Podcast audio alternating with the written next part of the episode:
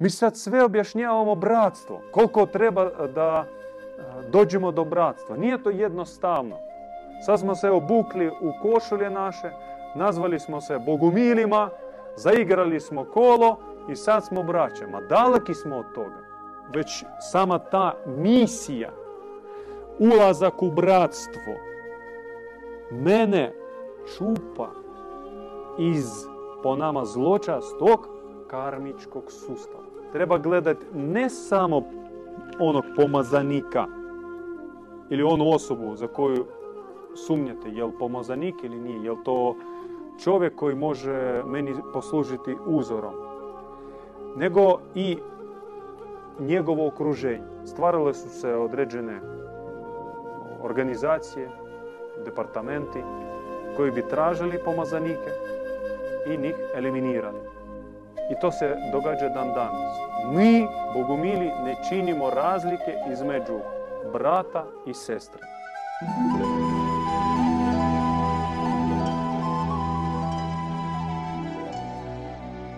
Mnogi pričaju o bratstvu.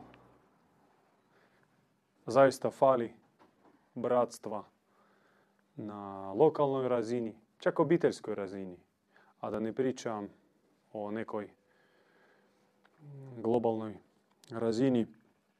Bratstvo naroda, znači propagirali su komunisti Sovjetskog saveza i okupirali su Češku, Mađarsku, držali su pod okupacijom stotine naroda i tako dalje. Pjevali su Savez bratskih republika, bratstvo, jednakost, sloboda bivše Jugoslavije sa neispričanom pričom o Blajborgu, o Golom otoku i drugim stvarima. Bratstvo Francuske revolucije koja potopila u krvi generacije revolucionara. Bratstvo masonskih loža, iluminata i slično. Bratstvo na neki način je dosta kao isprofanirana riječ, kao riječ Bog. I bratstvo zaista nam fali. A bratstvo je nešto po Bogumilima što je temelj zdrave civilizacije. Nema bratstva, nema prave civilizacije. Kako doći do pravog bratstva? Na kojim temeljima se mora graditi bratstvo? Što ga održava? Postoje nekoliko ključnih stvari koje ako mi ih shvatimo i prihvatimo, onda ćemo na prirodan način izgraditi bratstvo.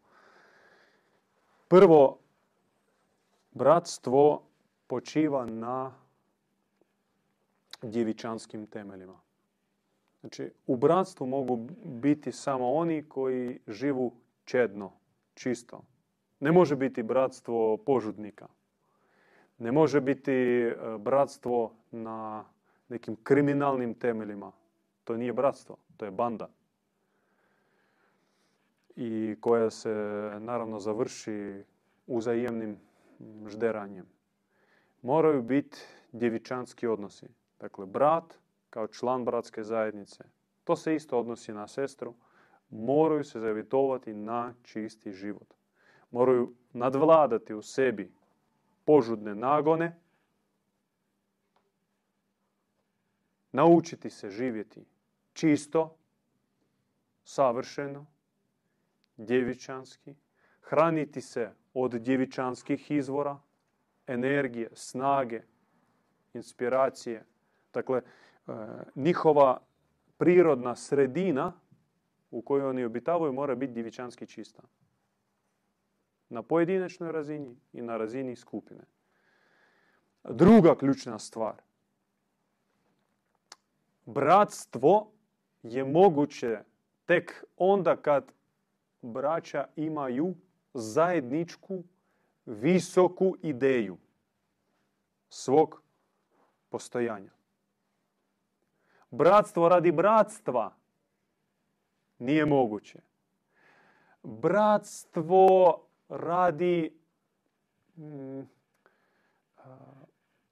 obrane od, ajmo reći, zločastog, opakog svijeta je moguće, ali privremeno.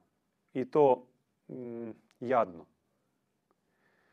Bratstvo ipak o kojem mi svi maštamo i koje čekamo i koje želimo ostvariti, mora imati ispred sebe visoku ideju, misiju. Naprimjer, ideja božanske civilizacije, ideja svemirskog bratstva, ideja sveopćeg dobra, ideja harmoničnog društva. Onda radi takve ideje ima smisla okupiti se u bratstvo, jer shvatiš da sam ti možeš jako malo u ostvarenju te ideje. A kad je nas više, onda mi možemo više. I zapravo što nas ima više, to i više možemo postići. I treća ključna i neophodna stvar za ostvarenje pravog bratstva je svjetiljka oko koje se okupljaju braća. Ili otac, odnosno majka, kad su u pitanju sestre. Jer braća mogu biti samo po ocu. U našem slučaju ocu duhovnome. Dakle, mora biti duhovni otac koji rađa braću. Ja dolazim u bratsku zajednicu kao početnik, neočišćeni, traumirani, zatvoren, imam sumnje, podozrivost, imam loših iskustva koje normalno prenosim to na bratstvo, na bratsku zajednicu. Dolazim sa svojim nekakvim prijedlozima, idejama, ambicijama i često one ne budu svete i uzvišene. I na meni je da se povjerim svjetiljci, duhovnome ocu, dam sebe u oblikovanje, što s duhovne točke gledišta se zove rađanje. Znači, trebam se roditi, trebam se nanovo formirati kao novi čovjek, novo biće. Moram postati kao mekana glina, a duhovnik moj kao vješti lončar će mene oblikovati po kalupu koji se njemu spušta od samog svevišnjeg.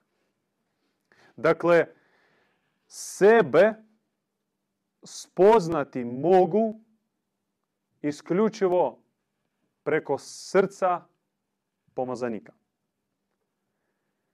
Do tada mogu misliti o sebi svašta. I najbolje, i najgore. Ali ni jedno ni drugo neće biti adekvatno.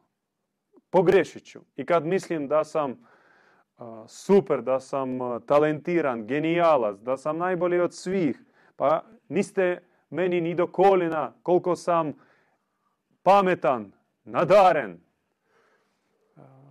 vješt i stručan. Ali i pogrešit ću kad ću misliti da sam propalica, neznalica, glupan, nesretnik, jadnik, prokletnik. Što god pokušam napraviti, ne uspijevam, a i neću ni probati jer nema šanse da ću uspjeti. Potrebno sebe naučiti se gledati adekvatno. Vidjeti u sebi onaj potencijal s kojim sam došao na zemlju. A to nije moguće uz pomoć isključivo svojeg racija.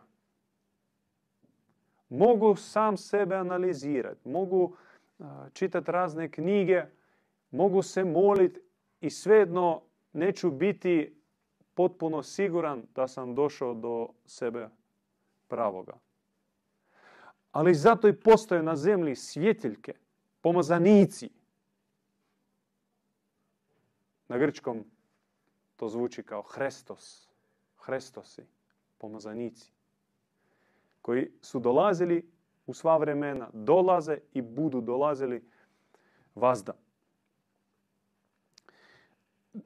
Oni posjedaju dar vidjeti u čovjeku skriveni božanski potencijal.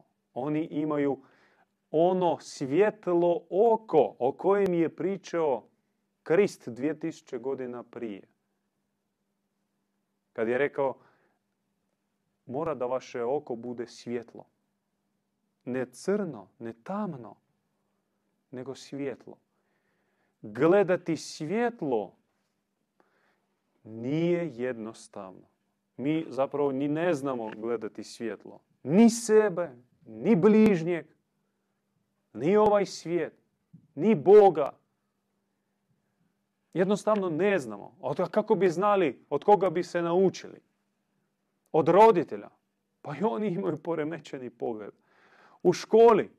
Pa nam su stavili određena naočala, indoktrinirali su nas prilično i pustili nas u ovaj svijet pripremljenim za već postojeći, ajmo reći, zločasti sustav. Jer obrazovni sustav je sastavni dio cjelokupnog društveno-političkog, religioznog sustava i on samo formira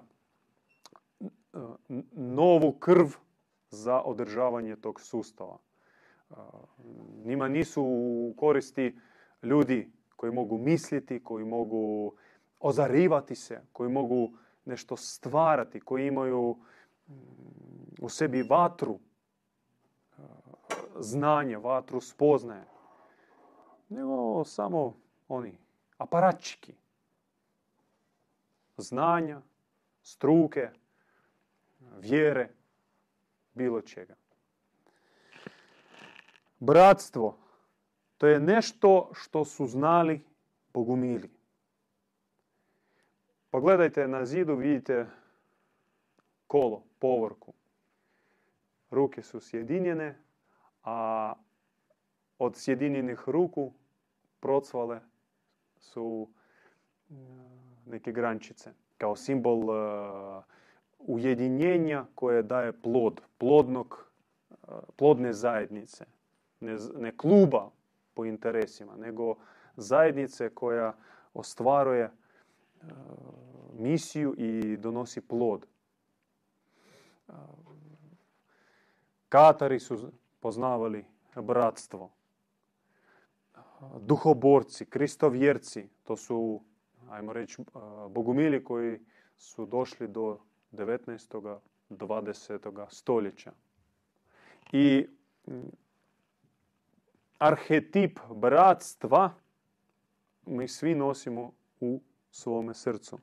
Ali kako do njega doći? Mi smo rekli tri ključne stvari koje su potrebne za ostvarenje bratstva. Ali sad prođemo još malo detaljnije po svakom od njih. Prvo smo rekli djevičanstvo, odnosno čistoća, odnosno čednost. Otkud nam uzeti djevičansku čednost? Gdje naći uzore te čistoće? Jer nam su potrebni živi uzori, jel?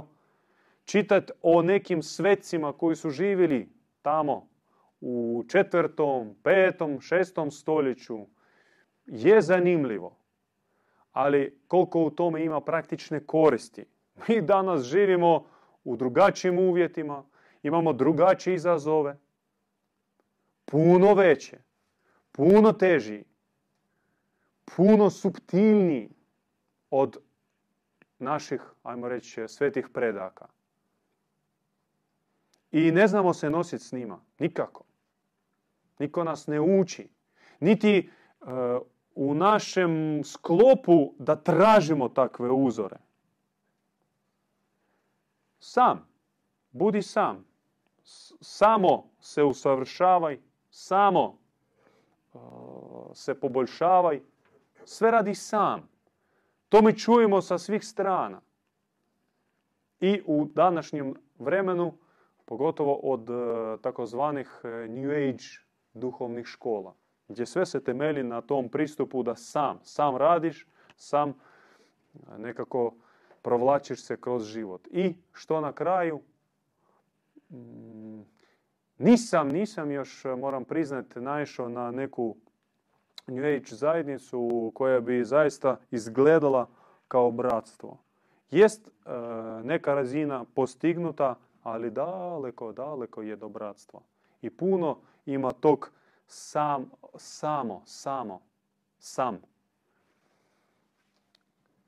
Dok potrebni su nama živi uzori. I opet odgovor je na površini. Samo ga treba znati prepoznati. Mistična tradicija, ajmo reći široka tradicija, koja seže svojim korijenima daleko u povijest, tisućljeća u povijest, uvijek bi imala izvor čistoće oličen u licu nebeske majke. Majka je uvijek bila kao sinonim čistoće. Jeste čuli epiteti ili imena boginje poput prečista, vazda, djevica, vječna djevica?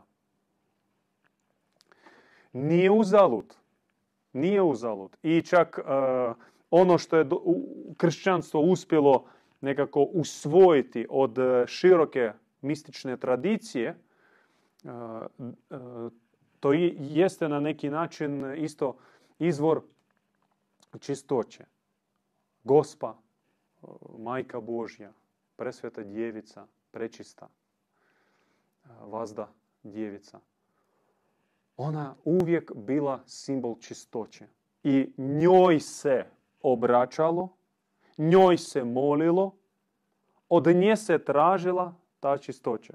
Kad nam fali čistoće, treba se obratiti majci. Sve je vrlo jednostavno. Kad nam fali čistoće, znači nam fali posvećenja majci. Ona se objavljivala u zadnjih 2000 godina od odlaska Krista, od kad je ona nakon 16 godina boravka u Efesu, to je suvremena Turska, tadašnji grčki polis. Ona stalno se objavljivala raznim narodima u različita vremena, ali tih su ukazanja bilo na tisuće stvarno. Ono malo što je službeno priznato od crkve, to je zaista mrvica naspram ogromne količine njenih ukazanja, objava, poruka. Fatima, Lurd, Garabandal, Haraldsbach, Guadalupe, Kair, Međugorje. U Lurdu Majka Božja se objavila i rekla svoje ime. Ja sam bezgrešno začeće. Uopće nepojmljiva poruka. Dan danas slabo se ona tumači i Lurdu pristupaju više kao turističkoj destinaciji za hodočasnike. Da, može se kupiti tamo sveta voda, medaljon lurdski, ali protumačiti njenu poruku slabo tko zna. A to je zapravo vrlo važna poruka. i za naše vrijeme. S tom porukom majka rekla da nju treba gledati kao onu koja vrši sa nama neporočno ili bezgrešno začeće. Ona nas začinje na novo. Zapravo ona se veže na riječi Krista. Sjećate se kad je on rekao u razgovoru sa Nikodemom, jedan od mudraca Izraelovih, kaže mu, morate se roditi na novo. I ovaj Nikodem ostao šokiran, kaže, kako ne mogu ja ponovno se vratiti u utrobu majke. Na što se Krist nasmijao i rekao, pa ako vi ne znate ove elementarne mudrosti, čemu vi onda učite vaš narod? Ovo je abeceda, ovo je alfa, početak duhovnog puta, duhovne preobrazbe. Potrebno se začeti i roditi nanovo. I cijelo vrijeme Krist je ukazivao, evo majke, ja sam emanacija Oca, a Marija je emanacija nebeske majke. Vam potrebna majka. Ivane, kaže on na križu, evo ti majke, sine moj, evo ti majke. A njoj kaže, majko, evo ti sina. Znači, posveti se njoj, povjeri se njoj, a ti njega rodi. Kao što si mene rodila, bezgrešno, kao bogočovjeka, tako rodi i moju lozu, Ivanovu lozu, bezgrešno, kao bogoljude. I evo trebalo, računajte koliko, skoro 19 stoljeća, da bi majka već ponovila da ja sam bezgrešno začeće i jedino preko mene vi možete se roditi nanovo na zemlji, ali već bez grijeha, bez truleža, kao besmrtna božanska bića. Mi sad sve objašnjavamo bratstvo. Koliko treba da dođemo do bratstva. Nije to jednostavno. Sad smo se obukli u košulje naše, nazvali smo se Bogumilima, zaigrali smo kolo i sad smo braća. Ma daleki smo od toga. Još u nama puno te pale prirode i uvrijede, i osuđivanja, i konkurencije, i potrebe za dominiranjem, i ljubomore, i zavide, i straha, i svega ostaloga. Mi jesmo Bogumili. Nam je dan dar biti Bogumili. Ispred vremena. Mi nismo još to zaslužili. Nam je to dano na kredit da služimo kao neki primjer za druge ljude koji živu u ovome svijetu, ali traže istine. I mi smo potpuno svjesni toga. No, naše je da povećavamo bratskost u sebi. Ponovim, kad kažem brat, samo zbog skraćivanja, ja pretpostavljam i sestre, sestrinstvo. Mi, Bogumili, ne činimo razlike između brata i sestre. Za nas brat je muškarac preobraženi koji je lišen tih svih nagona i pale prirode u kojem je projavljena emanacija Boga Oca, on je brat. Ali isto tako sestra, kad ona u sebi pobjedi babu, vješticu, ona postaje brat u ženskoj hipostazi. Svetica. Znači, da se razumijemo. Samo da ne idem u širinu, govorit ću brat, ali pretpostavljam uvijek i sestra. Kad kažem bratstvo, razumijem sestrinstvo. Znači, izvor čistoće kao temelj, kao osnova bratstva, kao sredina jedina u kojoj se može roditi pravo bratstvo, jeste što? Boginja, djeva, majka. I bratstvo mora biti posvećeno njoj. I u povijesti, kad god pogledate na neko, ajmo reći, sveto bratstvo, svetu zajednicu, poput Templara, Katara, Bogumila, poput Zaporoških kozaka, tamo na jugu Ukrajine, poput Duhoboraca, Kristovjeraca, i proučite u čemu je tajna njihove spojenosti, usklađenosti, uzajemne ljubavi, odgovor će biti: slavili su majku. Majka za njih je bila najviše zastupljena i najviše proslavljena. Znači, najviše molitava su posvećivali majci. Ona jednostavno bila uvijek kod njih na ustiju. Znači, uvijek bi spominjali majku, zahvaljivali se majci, tražili pomoć od majke, veličali majku i tražili više i više čistoće. Sa pomazanikom, s jedne strane, to je kao druga stvar ključna, i jednostavno i nije jednostavno. Zašto nije jednostavno? Ima dva razloga. Prvi razlog, zato što službene institucije, koje već nekoliko tisućljeća dominiraju na zemlji, ciljano su istrebljivali pomazanike.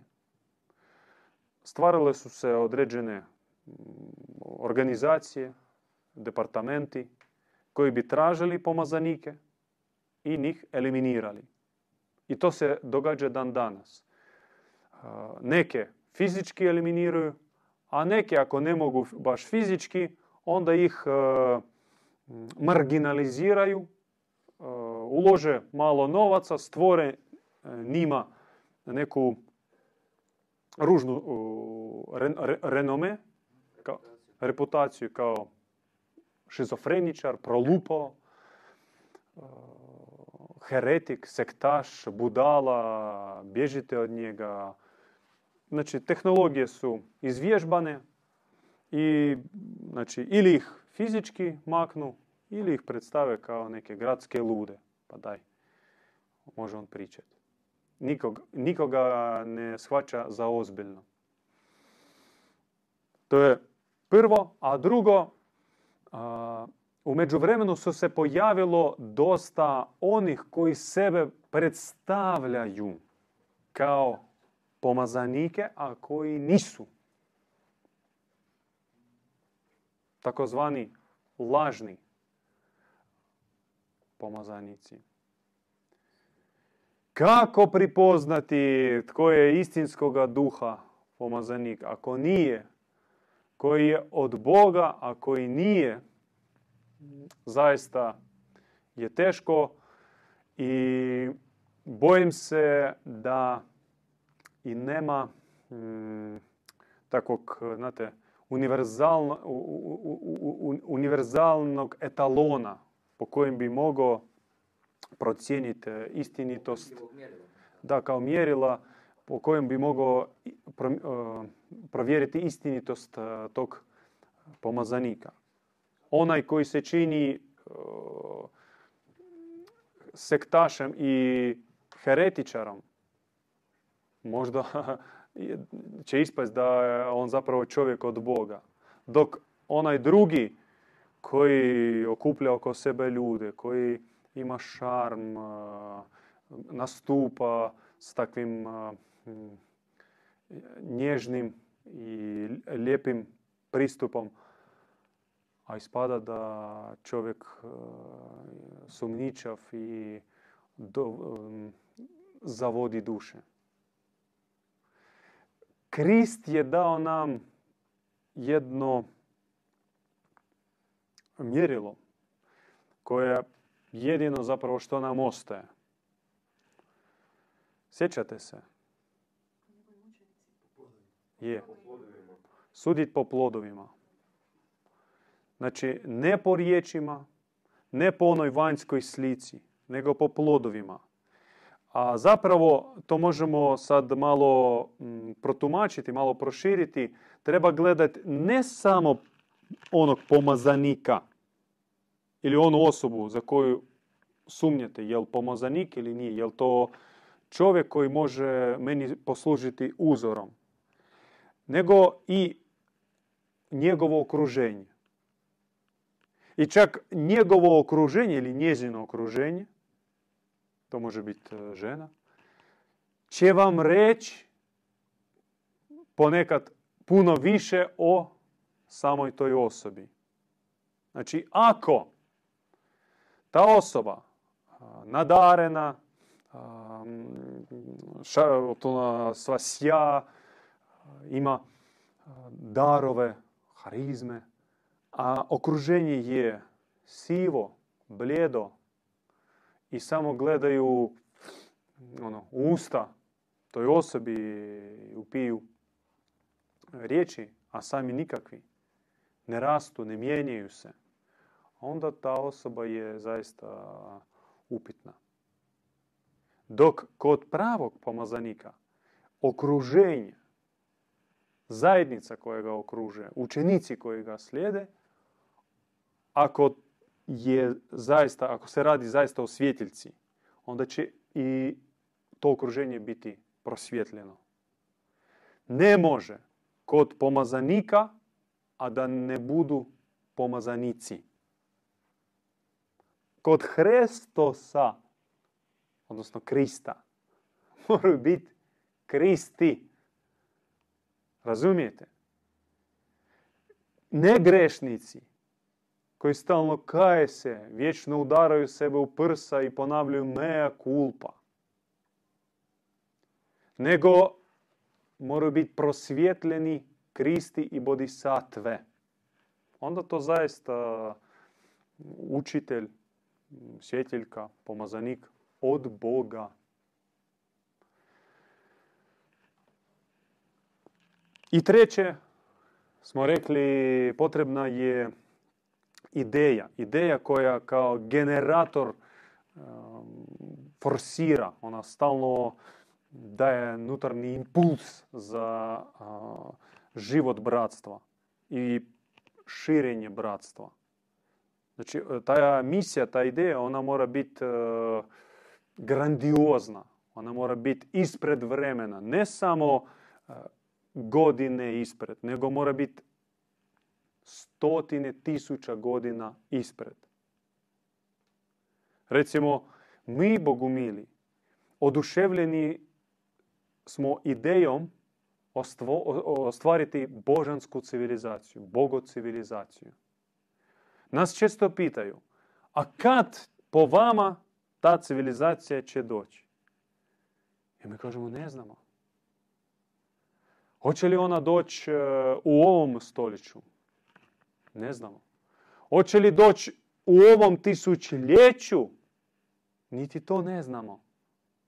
Ali mi znamo sigurno da će ona doći. Možda će doći za 100.000 godina. Pa to još bolje. To znači da se ona ostvari. Mi moramo 100.000 godina raditi na pripremi te civilizacije. I to nam otvara jednu perspektivu osmisljenog dolaska na zemlju u već određenom konceptu. Radi već konkretne svrhe. Ne vrtiti se u krugu sansare, gdje opet neko svemirsko računalo tamo izbalansira moju crnu karmu, moje greške, neke moje slaba moja postignuća, pošto nisam bio baš neki radnik. I onda opet mene baca u zeca, u svinju, u banan, ponovno možda u čovjeka, u meduzu, u svašta. I ovako mene baca bez veze. Nego ja već sama ta misija, ulazak u bratstvo, mene čupa iz, po nama, zločastog karmičkog sustava. To je nevjerojatno snažni alat, oružje za duhovnog čovjeka. Uvidjeti misiju, stopiti se u čistom bratstvu, imati uzor u licu pomazanika po kojem se mijenjaš i onda uključuje se skroz drugačiji mehanizmi. Počne djelovati za mene dobra providnost koju do sada nisam baš imao prilike osvijestiti. Ona možda je djelovala, ali ja nisam bio svjestan te dobre providnosti, nego djelovala neka zla karma koja me tukla, koja me nateretila za moje roditelje, djede, bake, za cijelu familiju. Trpim i to nema kraja. Nema kraja tome, trpljenju. I kad odem u instituciju, meni kažu, trpi, brate. Svi moramo trpiti tu na zemlji. A je li ima to smisla, trpljenje? Trpi ovaj kratki život, a onda ćeš biti smješten u limbu. To je kao remetinec. Ti si pod istragom. Znači, ti nisi još osuđen, ali nisi ni opravdan. I onda čami u tom remetincu, astralnom. I to, što najgore, istraga traje do neodređeno. Čak zemaljska istraga je milosrdnija od te religiozne. Zato što zemaljska istraga ima svoj rok određeni. Jeste, oni mogu to produžiti, ali donekle znaš koliko ćeš ostati u tom remetincu. U astralnom remetincu, u tom limbu, nema određenog termina. Ti možeš čamiti tamo 1000 godina po zemaljskom vremenu. Do sudnjeg dana. A kad će on doći? A to niko ne zna.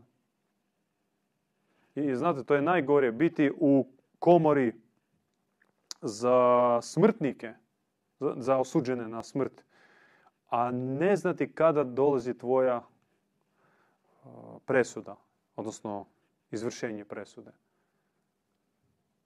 Ti čekaš, pretpostavljaš da po svojim grijesima i zaslugama ćeš završiti u paklu, ali ne znaš kada. I zamislite stanje onog robijaša u ćeliji koji zna već da što ga čeka, ali ne zna kad će doći po njega.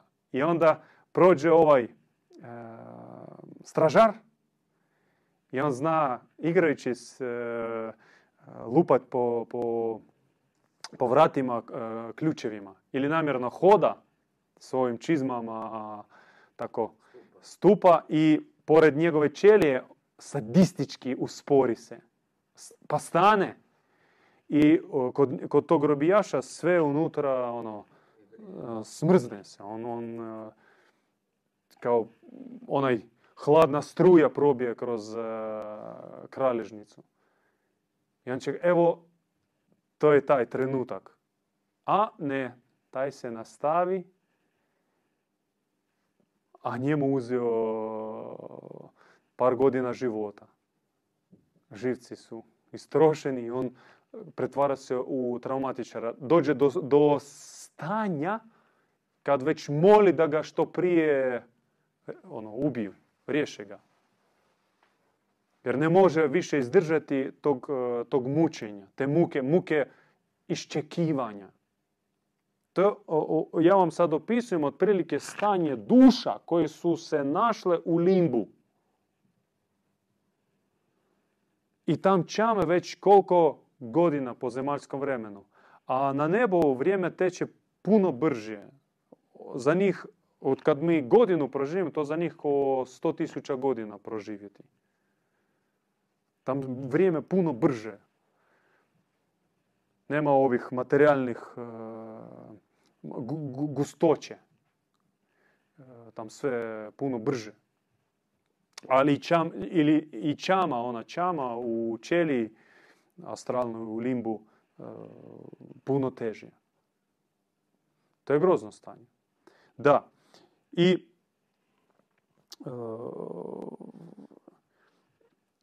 ostvarenje misije nas izvodi, nas zapravo čupa iz tog začaranog karmijskog kotača. I kod nas uključuje se kolo nebesko utjelovljenja, ili bolje reći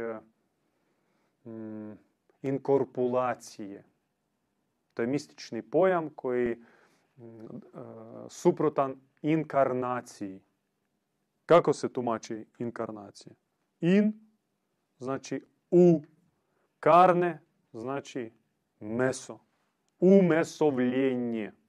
To vam je doktrina inkarnacije. Čovjek jednostavno opet baca se u meso, opet proživljava svoje muke i trpljenja, vraća se u neke tečelije astralne, opet može doći. Ako on prihvaća inkarnaciju, ako ne prihvaća, onda direktno u limbo i sve čeka do sudnjeg dana. Čk, lokot se zaključa i gotovo. Ako on pripadnik nekih njueđerskih praksi i tog sustava karmijskog, onda on se vrti u krug i povjerava se onom kaotičnom obračunavanju svemirskog računala. Čovjek duhovan, Bogumil, Katar, dobri čovjek, on mora stati na svjesni duhovni put, mora krenuti duhovnom stazom. I to je moguće samo unutar bratstva. Izvan bratstva niti pokušavajte. Prošla su vremena osamljenika, pustinjaka, moliti se negdje u pećini, u šumi, izdvojen od svih, od svijeta i od ljudi, kada ne komuniciraš. Ta vremena su prošla. Danas nebo ne daje milost za takvu vrstu asketizma. Današnji asketizam odreći se egoističkih, sebičnih načela u sebi i postati dio bratske obitelji, sestrinske zajednice. To je danas izazov, to je asketizam. Jer kod čovjeka koji, pazite, čak nekih par generacija prije, naši djedovi su imali ogromne obitelji.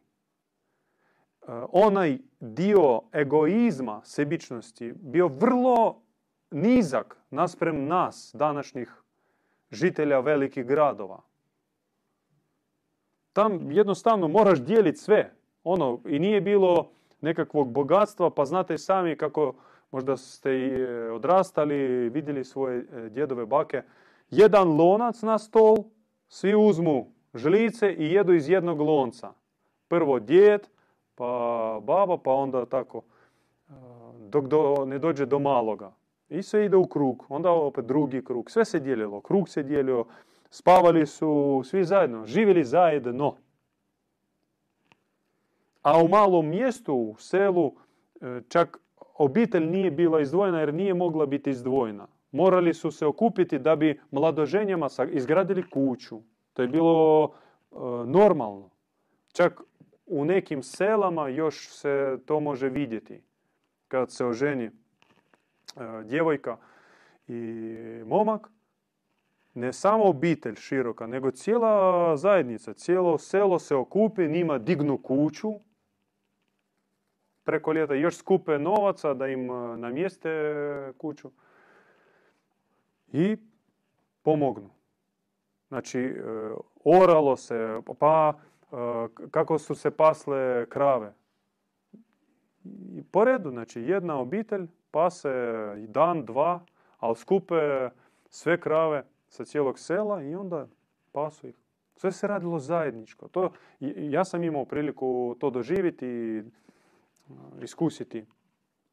Ali to je bilo baš zabito selo daleko. Danas u gradu, kada obitelj ima jedva dvoje djece, a često imaju samo jedno dijete koje u startu raste već egoist, sebičnjak. Onda pristup takav da što god ti kažeš, ti si u pravu, to forsira se, ti si u pravu, ti si dobar. Znači ne postavlja se pod upitnik uopće, a možda nisam u pravu. Znači i rađa se od generacije tih milenijalaca koji kao razmažene bebe uvrijede se na malu kritiku, ne mogu biti već u skupini jednakih sebe, jer ne mogu biti na istoj razini, oni sebe smatraju genijalcima, kad im kažu, brate, daj se malo spusti, budi jednak. To oni doživljavaju kao uvrijedu, ponižavanje, uzurpaciju, nasilje. Nažalost, iz generacije u generaciju taj traumatični dio, taj sebični dio se povećava. Nažalost. Čak na ovakvoj banalnoj razini. I bratstvo kao zajednica je nevjerojatno lječilište za duše. U bratstvu duša se liječi. Sebičnost to je bolest. Ali malo kajati se u njoj, priznavati sebi da sam sebičnik. Toga nije dovoljno. Potrebno raditi nešto kontra toj sebičnosti. A šta je kontra sebičnosti? Biti na raspolaganju drugima, živjeti životom drugih ljudi. Čak, znate, često sad možete vi na Facebooku vidjeti one klipići kako čovjek išao pomagati nekim afričkim plemenima, ali nekim čudom nije zaboravio uzeti kameru i sve to snimiti.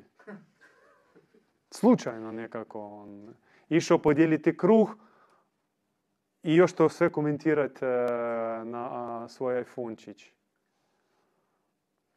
I nešto miriše to nam, ne miriše baš na iskrenost. Zato pravo bratstvo je nevjerojatno lječilište. Mi se lječimo. Mi kad dolazimo u bratsku zajednicu učimo se umanjivati se,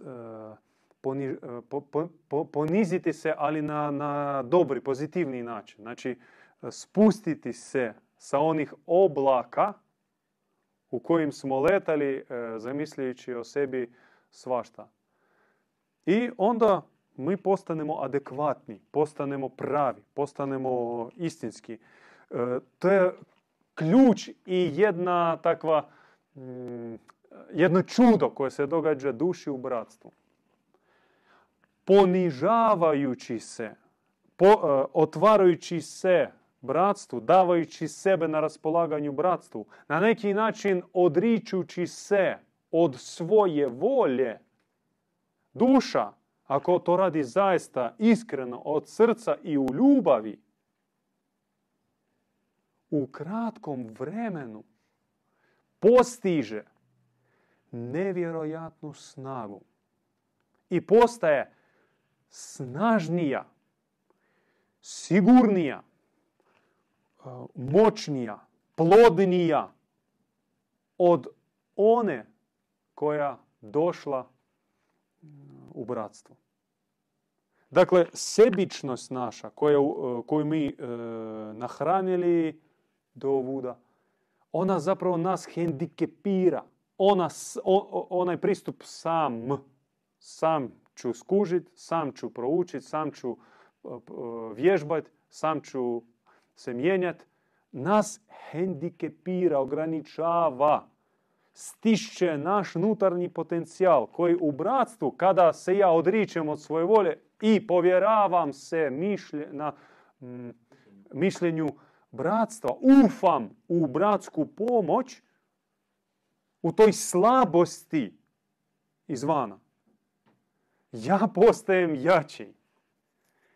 To možda zvuči paradoksalno, ali to je zaista tako. Tko imao priliku doživjeti život u bratstvu, u sestrinstvu, doživjeti to povjerenje i blagoslov bratski, taj nikad se od njega ne može odreći. Nema šanse da on to može promijeniti za išta drugo. I to je to. Braćo i sestre, na tome nama potrebno raditi. To nam je zadaća domaća. Potrebno da takvih bratstva, takvih sestrinstva nikne po cijeloj zemaljskoj kugli što moguće više. To su kao klice božanske civilizacije. Možda sada na razini zajednice od 20 do 50 ljudi, kad više, već je teže održati tu nekakvu homogenost bratsko-sestrinske zajednice. Već počnu dolaziti učitelji koji će reći, pa vi nemate bratstva, vi sve radite krivo, ja ću sad vas poučiti kako treba. Dolaze već sa svojim prtljagama i stovare i s tim zagade bratsko-sestrinsku zajednicu. Postoje neki mistična brojka preko koje ne bi trebali prelaziti u odnosu na kao neki kostur bratsko-sestrinske zajednice. Barem onaj krug, ajmo reći uski krug, taj unutarnji krug kao kostur mora biti nevelik. Jest, može biti kao ostala zajednica gravitirati oko te jezgre. I ta zajednica vanjska može biti prilično velika i široka, ali jezgra nikad neće biti masovna. I ne smije biti. To je duhovni zakon. Tu na zemlji. U našem pomiješanom stanju, a mi smo pomiješani, o tome pričamo već na stotinama naših predavanja, o tome se piše u našem knjigu, to je bazično učenje Bogumila, Katara, gnostika, da ovaj svijet nije sveti, ali nije ni prokleti. Ovaj svijet je pomiješan. I čovjek nije svetac, ali nije ni proklet. On je pomiješan. U čovjeku istovremeno prisutna dva načela. I božansko, nedirnuto, nevino, ali i prisutno i zlo načelo. Tako crnilo, Bože sačuvaj. I pogrešno, i po nama čak prijestupno pokušavati njih harmonizirati, nekako uskladiti, nekako pomiriti. Vi možete često čuti nagovijest različitih duhovnih škola, da treba svjetlo i tamu pomiješati. Pa ne možeš ti uzeti voćni sok i miješati sa otrovom. Šta će to ispasti? I konzumirati. Ne možeš ti uzeti bačvu meda i kantu... Hvala, da. Nećemo grubije metafore koristiti, nafte. Šta ćeš dobiti? Kako možeš pomiješati svjetlo i tamo, zlo i dobro? To su dva nespojiva svijeta. Ali na zemlji, kroz tisućljeća, kroz puno napora, tehnologija, knez ovoga svijeta je uspio pomiješati nepomješljivo. Hvala. I nastala eksplodivna smjesa, nastalo šizofrenično stanje, šizofrenično biće pod imenom Adamit, homo sapiens. On danas može život dati za nepoznate ljude, a sutra može opljačkati svoje najbliže. On svom djetetu može darivati tone empatije, ali istovremeno može toliko se izderati jednog dana da ona trauma će prevagat svu ljubav i svu tu empatiju, sva dobra djela. I ostaće do same smrti. Tako čovjek zaista u strašnom stanju pomiješanosti i šizofrenije. i od toga se treba liječiti. A liječiti se na način da čovjek jasno razdijeli što je u njemu dobro, a što je zlo. I počevši od razine do koje on može doći ovako, promotrivši sebe, ne zaustaviti se, nego ići kopati dublje. I tu tražiti pomoć onih koji su ispred nas, koji su napredni, koji su uspjeli više u tom smjeru, da i oni, aj pogledaj u meni, što još nisam uočio da je zlo u meni. Možda ja nešto mislim da je dobro, a zaista, a to je zlo. I suprotno, ono što mislim da mi smeta, a to ispada da moja vrlina. Znači, neadekvatno gledam. Ne mogu sebe adekvatno procijeniti ni ovaj svijet. I svijet je pomiješan, i priroda je pomiješana. I ta pomiješanost nije bila uvijek, niti mora ostati ovakva zauvijek. Tome mora doći kraj.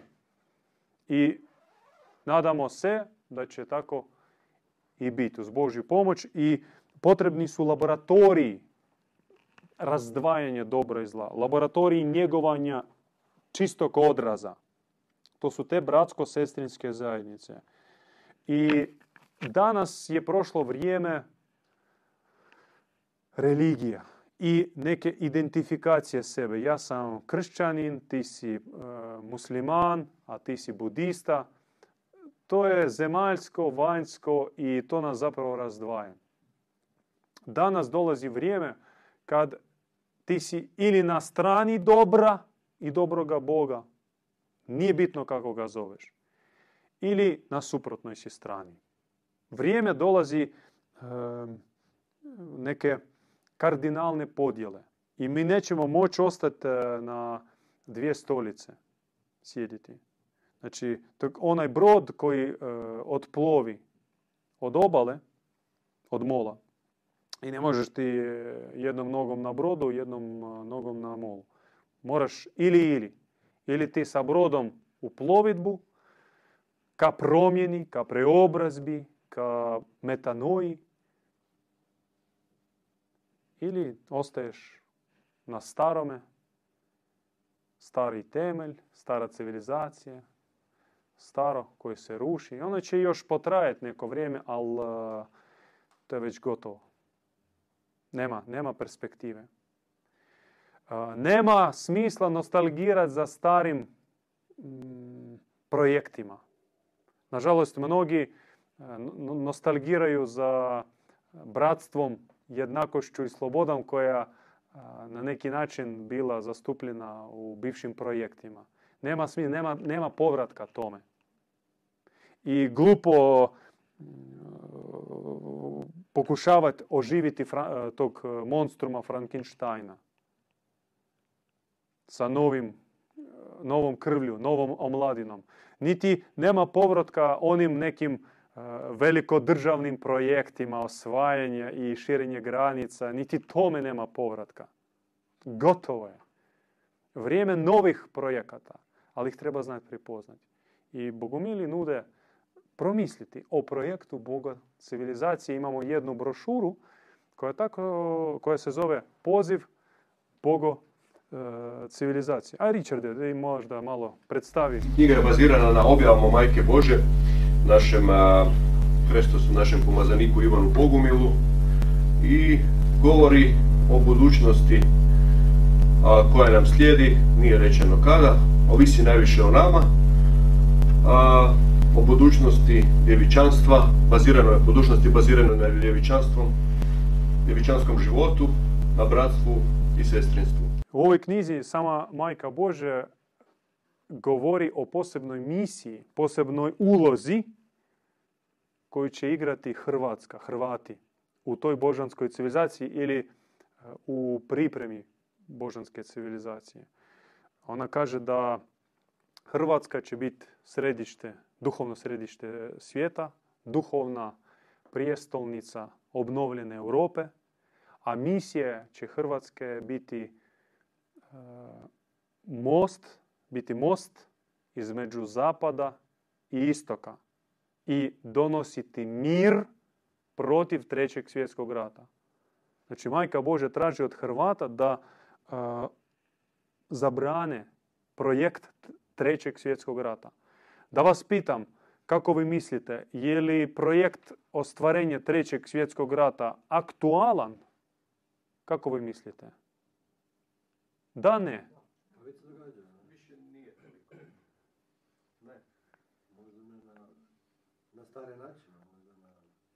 Jel, ja ću preinačiti pitanje, jel u nečijim glavama vrije želja za ostvarenjem trećeg ili globalnog rata? Ja mislim da je. Da nisu sve glave ohladile. Da su oružja tako napredovala da više nije potrebno ratovati sa puškama. Je, može genetski. Hranom. Tehnologijom. Klima. Uglavnom, to je, naravno, to je metafora Treći svjetski rat. Kod nas uvijek mi razmišljamo o kategorijama prethodnih događanja. Kad govorimo o ratu, mislimo na rat prethodni. Kad govorimo o revoluciji, mislimo na revoluciju koja je već bila. Kad govorimo o civilizaciji, mislimo na civilizacije i slike već postojaćih civilizacije koji su postojile. A teško ozariti se i predvidjeti nešto novo. I tako sa ratom. Dakle, ako Majka Božja govori da misija mira, mirotvorstva protiv Trećeg svjetskog rata, znači taj još donekle aktualan. I to je visoka misija, to je ogromna misija, to je kolosalna misija za Hrvate. I zašto je ponuđena takva misija? Zašto Hrvatima? Mi to ne znamo. Tako određuje Majka. Vjerojatno ima razloga. Ali da li Hrvatska zaživjela tu misiju? Da li prihvatila tu misiju? Ne. Ova knjiga mora biti na stolu svake kuće. U svakom razredu. Na svakoj katedri na faksu. Sveučilištima. Ona mora biti kod svih političara kojim stalo do naroda, do zemlje i do sudbine.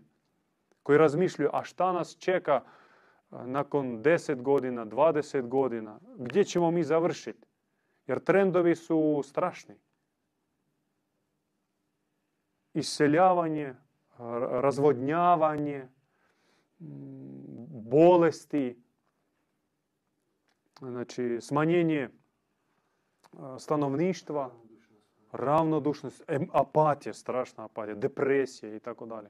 Znači, svi ljudi kojim je stalo do sudbine naroda, koji razmišljaju što nas čeka, treba čitati ovu knjigu i tu ćete naći odgovore, inspiraciju i podršku. Mi smo završili s našom pričom, s našom propovjedi. Zapravo nikad nećemo završiti dok nam Bog daje zdravlja i snage. Ali to je to bila od naše poruke danas. Čekamo vas. Svaki četvrtak mi imamo predavanje gdje dublje mi zapravo spojimo predavanje i molitvu. To je nam kao škola gdje mi proučavamo duboko bogumilsko učenje i molimo, posvećujemo kalež, imamo tako bratsko-sestrinsko druženje, a nedjeljom u 9 sati ujutro u našem centru bogumilskom mi